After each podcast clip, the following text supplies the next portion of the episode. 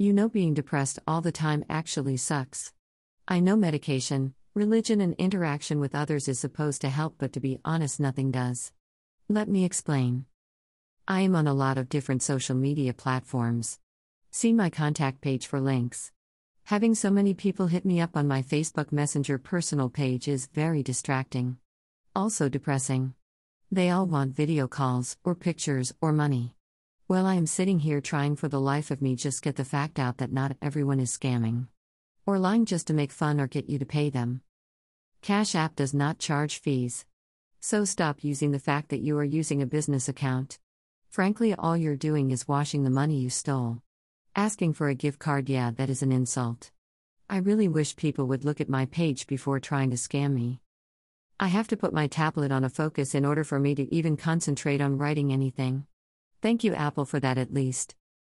Monday, I am going to have another round of wonderful doctor's appointments start.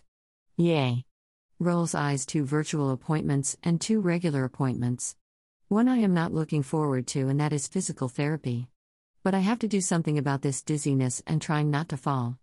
That would seriously suck if I have to go back to the hospital again, and this time not on my terms. Because of the lack of availability that the hospital has at this moment, I have to go to a special clinic about the liaisons on my face. Thank you again, Cowden's. I was going to write to you about the weather here in Texas. Well, we got through the snowstorm this year so far without any issues except for one. Amazon was late on getting my service dog her jacket.